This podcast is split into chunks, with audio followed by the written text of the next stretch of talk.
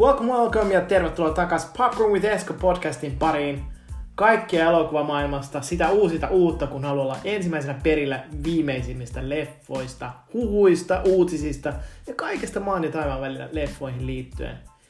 Toivottavasti teilläkin on ollut mahtava joululoma ja vuodenvaihde, ja nyt kun vuoden kaksituhattakaksikymmentä pölyt on saatu niin kuin jätettyä taakse, on mahtavaa keskittyä uuteen vuoteen kaksituhattakaksikymmentäyksi.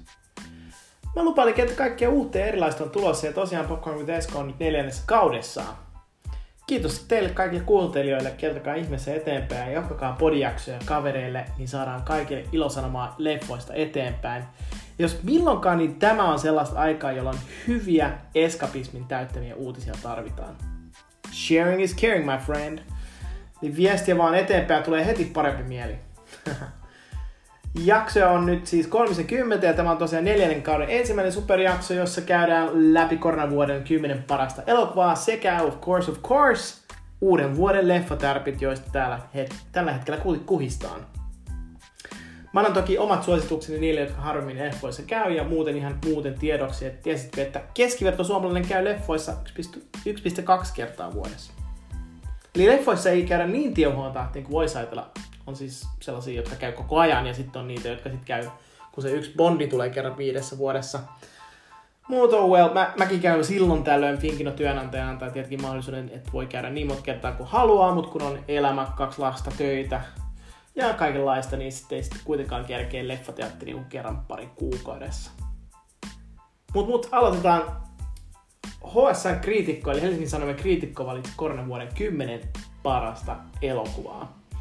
Ja tässä on kyseessä siis elokuvatoimittaja kriitikko Juho Typpö, joka poimii hänen mielestään parasta, kymmenen, kymmenen parasta elokuvaa, jotka tuli vuoden kaksituhattakaksikymmentä aikana Suomeen levitykseen.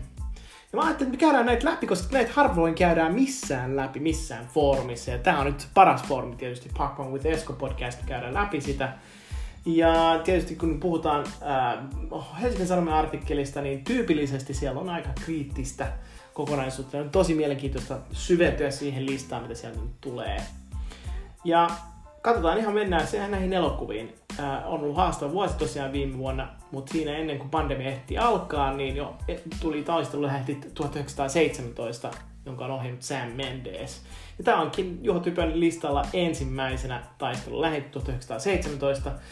Äh, ja siinä tosiaan on tämmöinen historiallinen tositarina, jossa käydään Tota, todella tuntuinen tarina läpi, ää, jossa kaksi nuorta sotilasta lähtee suorittamaan vaarallista viestitehtävää läpi vihollislinjojen. Ja se on huimava valkokangaskokemus myös Juho Typön mielestä, ja hänen mielestään kuvauksen yhdenoton illuusio ei tunnu tyhjältä kikkailta, vaan siltä, että näinhän tämä tarina pitikin kertoa. Se näin hyvin vie mukanansa. On tarkempi arvio siellä sitten kokonaisuuteen. Tämä on jo saatavana D V D:nä ja Blu-rayna. Toinen elokuva, jonka hän, hän tässä mainitsee, on ihan mielenkiintoista, mielenkiintoista ottaa tähän esille, on Jäähyväiset. Eli tämä on Lulu Wangin ohjaama. Siinä on räppärinäkin tunnettu Agafina pääosassa. Tämä on lämminhenkinen tarina. Kiinalaisen syntyneen yhdysvalloisen lapsesta astunut, asunut Billy saa kuulla siinä vanhemmiltaan, että hänen rikos, rakas isoäitinsä on kuolemassa syöpään. Tämä tietenkään tämä vanhus ei sitä tiedä, sillä kiinalaisen tavan mukaan perhe kertoo diagnoosin tälle vasta kuolinvaan vuoteella. Mutta Billillä on sitten kuitenkin mahdollisuus mennä tapaamaan tätä isoäitiänsä vielä ennen kuin hän sit, hänen aikansa sitten jättää. Ja tämä on kova, kova elokuva ja hy- hyvä mun mielestä tuoda tähän näin erilaisena ot- ottona siitä, että minkälaisia elokuvia voi mennä katsomaan. Ei tarvitse aina olla semmoinen Marvel- ja supersankari-elokuva, mitä mennään chiikailemaan. Seuraava kolmas elokuva, The Five Bloods, ohjaus Spike Lee. Siinä nivotaan yhteen monta eri sivujuonta, teemaa ja jopa lajityyppiäkin. Ja siinä Spike Lee, taas hänen mestariohjaustansa, tuo tämmöisen seikkailuhenkisen tarinan kultalastia etsivistä mustista Vietnam-veteraaneista. Ja siinä tietysti ottaa kantaa niin kuin tyypillisesti Spike Leen elokuvissa ää, tota, ja kuvataan rasismia, sortoa ja jakautunutta yhteiskuntaa ja käydään historiaa läpi erilaisesta näkökulmasta. Tässä hienona vinkkinä myös, että jos ei ole nähnyt äh, esimerkiksi Black Clansman, Clansmania, missä myös sama näyttelijä on, niin The Five Bloods niin näyttelee myös suomalainen Jasper Pääkkönen, äh, mikä on minusta huikea, että hänkin on päässyt Hollywood elokuviin näinkin hienosti mukaan Spike Leen mukana. Neljäs elokuva on seurapeli, ää, jota itse en ole nähnyt, mutta Juha Tyyppäsessä kuvaa sitä ää, tämmöiseksi kolmikymppisten ihmissuhdekiemuroista tehdyksi elokuvaksi. Ja siinä asetelmassa tietysti on paljon komediaa, draamaa ja huumoria. Mutta jäähän kehuukin sitä, että tämä on harvoin yhdistetty näin hyvin yhdessä tämmöisessä elokuvassa kuin seurapeli. Taitavasti rakennettu ja sen tunnelmakin voi sama, samastua. Ystäväporukka parhaimmillaan tai pahimmillaan tuntuu viimeisiltä ihmisiltä maan päällä. Ja tämäkin löytyy jo digitaalisista palveluista. Ja vuokraversio on tulossa alkuvuodesta kaksituhattakaksikymmentäyksi luultavasti Viaplaylla.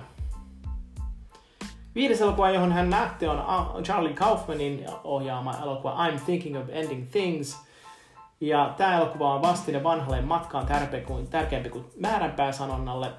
Tämä on siis jo typön kertomaa. Määränpäällä ei ole väliä, se matkakin on aivan turha, mutta kai sitä voi itselleen jotain muuta yrittää väittää. Eikä silti ole, hänen mielestään ei ole siis masentava kokemus, jossain määrin se masentakin, mutta samalla kiehtoo, kutkuttaa ja hämmentää, pelottaa ja huvittaa. Surrealistinen mestariteos ja Charlie Kaufmanin paras elokuva. Aika kova väite. Kuudenneksi tulee Welcome to Chechnya, David Francen ohjaama Venäjän federaation kuuluva, kuuluva Chechenissä on muutaman vuoden ajan sitten käyty tässä elokuvassa järkyttävä ihmisoikeusrikos. Seksuaalivähemmistöihin kuuluvia ihmisiä vainotaan, vangitaan, kidutetaan ja tapetaan. Ja tämmöiseen puhdistukseen sitten osallistuu viranomaiset sekä tavalliset kansalaiset. Ja muut maat ei tee muuta kuin paheksuu, jos sitäkään. Mutta sitten sen sijaan Venäjän sisällä ihmisoikeusaktivistit riskeeraa henkensä vainottaja auttaakseen, ja tätä operaatiota dokumentaristi David France pääsee tässä kameroineen kuvaamaan. Typän mukaan tämä on vuoden hätkähdyttävin ja tärkein dokumenttielokuva. Ja se löytyy myös vuokrattavana ja myytävänä digitaalisissa palveluissa eli striimauksista. Jo tälläkin hetkellä. Ja tämä onkin mielenkiintoista. Nyt tietysti nyt ää, käydään kaksikymmentäkaksikymmentä vuoden elokuvia, niin ne tietenkin löytyy jo striimattavana, niin katsotaan kohta, mitä toi seuraava kaksituhattakaksikymmentäyksi ennakko sitten tarkoittaa. Seitsemäntenä on Save Mode, ohjaus Rose Glass, ja tää on kuvaus riivatusta nuoresta moodista, ja no, omasta mielestään Mode ei ole pahojen voimien vallassa, vaan Jumalan valittu, jolla on erityinen tehtävä. Hän on henkisesti sairas ja tarvitsisi oikeasti apua. Ja tässä britti Rose Glassin ensimmäinen, ensimmäinen pitkä ohjaustyö on tiukka ja puristavan piinava kauhudraama. Ää, hirveästi juonellista uutta se ei tarjoa typen mukaan, mutta menee harvinaisen syvälle ihon alle, jos tykkää kauhudraamasta. Siis itse en henkilökohtaisesti tykkää, mutta miksei. Sitten hei, Tuve. Ohjaus on Zaida Berg-Ruthin.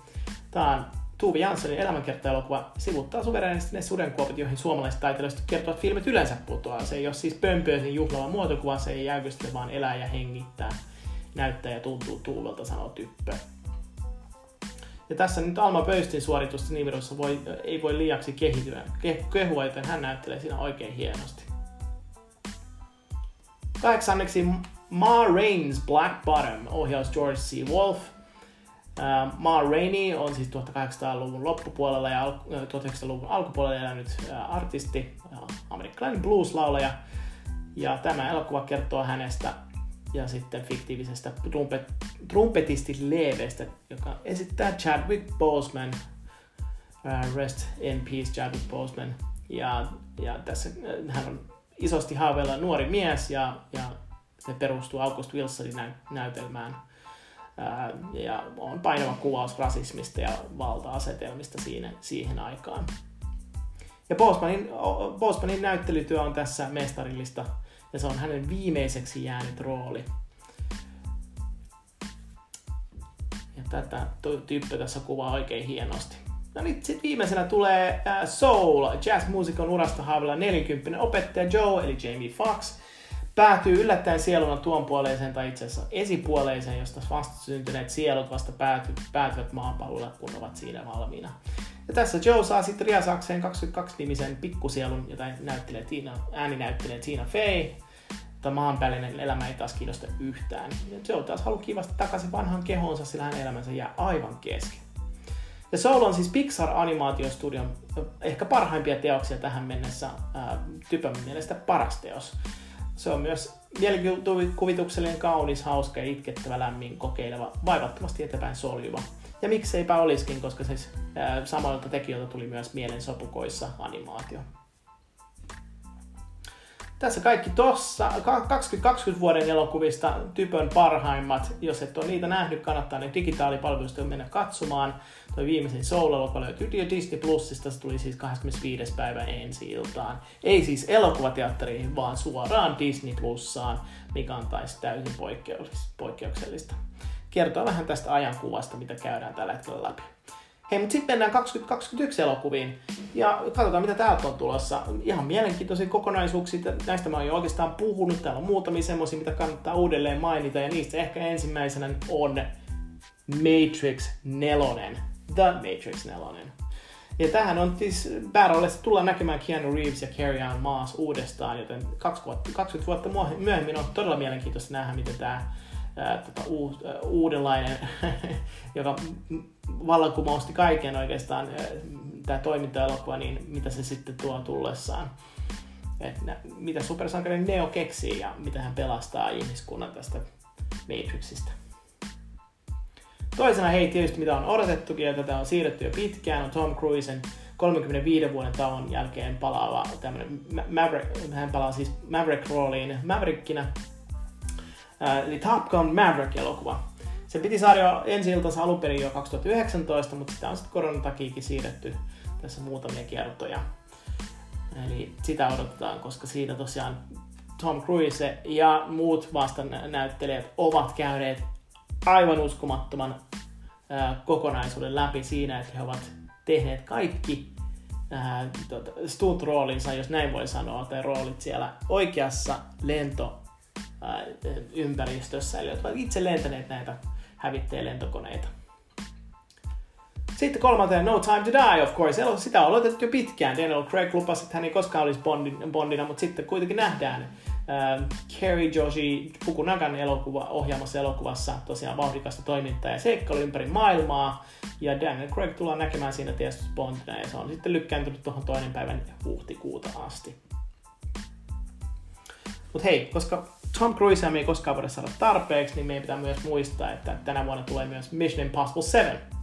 Ja siitähän, siitähän tulikin iso juttu, koska äh, mediaan vapautui tämmöinen äh, tota, äänite, jossa Tom Cruise oli huutanut hänen äh, castillensa ja, ja ihmisille, että nyt teidän pitää ottaa vakavasti tämä koko asia, koska kaikki luottavat meihin ja äh, jos ei tämä onnistu, niin mikään ei onnistu. Ja, ja siellä oli jostain syystä joku ää, tota, tuotannossa istui liian lähellä toisiansa ja Tom Cruise oli sitten menettänyt siinä sitten ää, nuppinsa ja ruvennut huutamaan koko, koko tuotantoväelle siinä kokonaisuudessa. George Clooney oli sanonut ihan, ihan syystäkin, että pitää olla todella varvainen nyt korona-aikana, että mitään ei tapahdu ja että tuotannotkin menevät eteenpäin. Mutta tämä elokuva kuitenkin tulossa. Mission Impossible seitsemän, ja se on jo on kohta saatu purkkiin, niin sanotusti. kaksituhattakuusitoista ilmestyi naiskoomikoiden tähdet oli Ghostbusters, mutta sitten tuli tämmönen äh, uusi tämmönen Ghostbusters Afterlife, joka saa äh, näillä näkymin ainakin ensi iltansa kesäkuussa kaksituhattakaksikymmentäyksi. Ja elokuvan pääroolissa nähdään joukko lapsinäyttelijöitä, mitä ei ole ehkä tunneta aikaisemmasta. Ja siinä tulee myös sellainen Paul Rudd, mikä on ehkä tunnetuin näistä näyttelijöistä, ei siis lapsinäyttelijöistä, mutta aikuisnäyttelijöistä siinä. Mutta kiva nähdä, että minkälaisen reboot, rebootin tästä saadaan aikaan. Sitten tulee French Dispatch. Tämä on ehkä tuntemattomampi Wes Andersonin uutuusfilmi. Tämä on amerikkalaisen sanomalehden Ranskassa työskentelevistä toimittajista kertova filmi. Siinä on Benicio del Toro, Adrien Brody, Tilda Swinton, eli vaikuttavia näyttelijöitä, Timothée Chalamet, joka on kovassa nousussa tällä hetkellä, Jeffrey Wright, Matthew Amalric ja Bill Murray. Ja toki monta muuta tuttua kasvua. Mutta todella äh, mielenkiintoinen elokuva varmasti tulee olemaan. Hei, ja se La La Landin ohjaajan Damien Chazellen uutuus Babylon kertoo Hollywoodin elokuvateon kulta-ajasta tuhatyhdeksänsataaluvun alkupuolella. leffa ei ole vieläkään valmis ja odotellaan, että se olisi tulossa kaksituhattakaksikymmentäyksi joulukuussa, mutta voi olla, että se menee kaksituhattakaksikymmentäkaksi alkuun, koska tässä on tietysti ollut koronaa ja muuta. Mutta pääroolissa muun Brad Pitt ja Margot Robbie. Interesting. Ja tästä mä oon jo puhunut. Dune on siis tulossa lokakuussa, se siirtyikin tässä näin, ja nyt on iso vääntö siitä, että onko se vaan H B O Maxissa vai tuleeko se sitten tuonne elokuvateatteriin myös. Luultavasti käy silleen, että tehdään hybridimallilla, että tulee elokuvateatteriin ja H B O Maxiin. Tai, et, tai että jos nyt tässä voittaa Denis Villeneuve tämän kilpailun jollakin tavalla, tai tämän taistelun siinä, että leffateatteriin sen on pakko tulla ja näyttelijät sitten on siinä mukana, niin voi olla, että se tulee vain leffateatterin ensin ja sitten jonkun ikkunana jälkeen niin sitten tuonne H B O Maxiin. Ja sitten Steven Spielbergiltäkin tulee elokuva. Hän on jo seitsemänkymmentäneljävuotias, ää, mutta tässä on tämmöinen aika tuttu tarina kuin West Side Story. Eli ää, katujengien maailmaan sijoittuva rakkaustarina, tämä klassikko, ää, Broadway mus- tuhatyhdeksänsataaviisikymmentäseitsemän Broadway-musikaalista tehty elokuva. Ja, ja Spielberg on kertonut rakastuneensa West Side Storyn musiikkiin jo lapsena. Tämä tuli, piti tulla jo loppuvuodesta, mutta nyt tullaan näkemään se ensi, tämän vuoden loppu, loppuvuonna siis. Ää, Me tullaan myös näkemään Eddie Murphy Coming to America-elokuvassa. Tää, tässä Murphy esittää jälleen fiktiivisen Zamundan valtionprinssin Akimia, jolla on taas asiaa New Yorkiin tällä kertaa et, poikaansa etsimään. Uh, Murphy ja Arsenio Hall esittää tälläkin kertaa elokuvassa useita toinen toista ja herkullisempia rooleja, josta, johon me ollaan jo totuttu, niin siinä ensimmäisessä, joka tuli vuonna tuhatyhdeksänsataakahdeksankymmentäkahdeksan, ja oli menestyskomedia. Eli kyseessä Prince Morsian numero kaksi. Ää, saa nähdä, että ää, tähän on siis menossa Amazonille, mutta luultavaa on, että tulee myös Suomeen jollakin kokonaisuudella, riippuen mikä, kuka siinä on levittäjänä, mutta saapa nähdä. Ja sitten hei, suomalaista elokuvaa, eli kotimaista. Joonas Nordman ja Peruna-elokuva. Eli siinä, missä Hollywood ratsastaa vuonna kaksituhattakaksikymmentäyksi pääasiassa jatkoa sillä ja nostalgialla. Ja ää, suomalainen elokuva voi sitten pärähtää käyntiin ihan erittäin omaperäisesti tammikuun kahdeskymmenestoinen ensi-iltansa saavassa isossa, ison budjetin elokuvassa, komediassa itse asiassa, Peruna-nimisessä elokuvassa. Ja, ja tähän keskiaikaiseen Suomeen sijoittuvan Perunan on käsikirjoittanut Pekko Pesonen ja ohjannut Joona Tena. Siinä komedian pääroolia esittää tosiaan Joonas Nordman. Ja on siellä to- muitakin kotimaisia elokuvia tulossa, Pertsä ja Kilu, joka piti tulla kahdeskymmenesviides joulukuuta, mutta on nyt tällä hetkellä viidestoista päivä ensiltaan tuleva vauhdikas lasten elokuva. Siellä on myös semmoinen kuin Fucking with Nobody, ää, joka on ohjannut Hanna-Leena Hauru. Ja siinä elokuva kertoo ikisinkusta elokuvaohjaajasta, joka päättää aloittaa sosiaalisen median kieltokuvamaailmansa kulissisuhteen näyttelijäystävänsä kanssa. Mutta toivoa kuitenkin sopii, että näin koronavuoden pettymysten jälkeen niin vuodesta kaksituhattakaksikymmentäyksi päästään taas elokuvateattereihin turvallisesti ja ää, nyt kun rokotukset toivottavasti saadaan myös rullaamaan sen verran hyvin, niin päästään myös availemaan näitä elokuvateattereita turvallisesti. Tässä tällä, hei, kaik- t- tällä kertaa kaikki, ää, mitä mulla oli mielessä. Toivottavasti teillä on ollut hyvä alkuvuosi. Mä toivotan oikein turvallista ja hauskaa ää, vuotta kaksituhattakaksikymmentäyksi. Ja kuunnelkaa Popcorn with Esko -podcastia ja mä tuun kertomaan lisää kaikkia hyviä uutisia leffamaailmasta. Ciao ciao!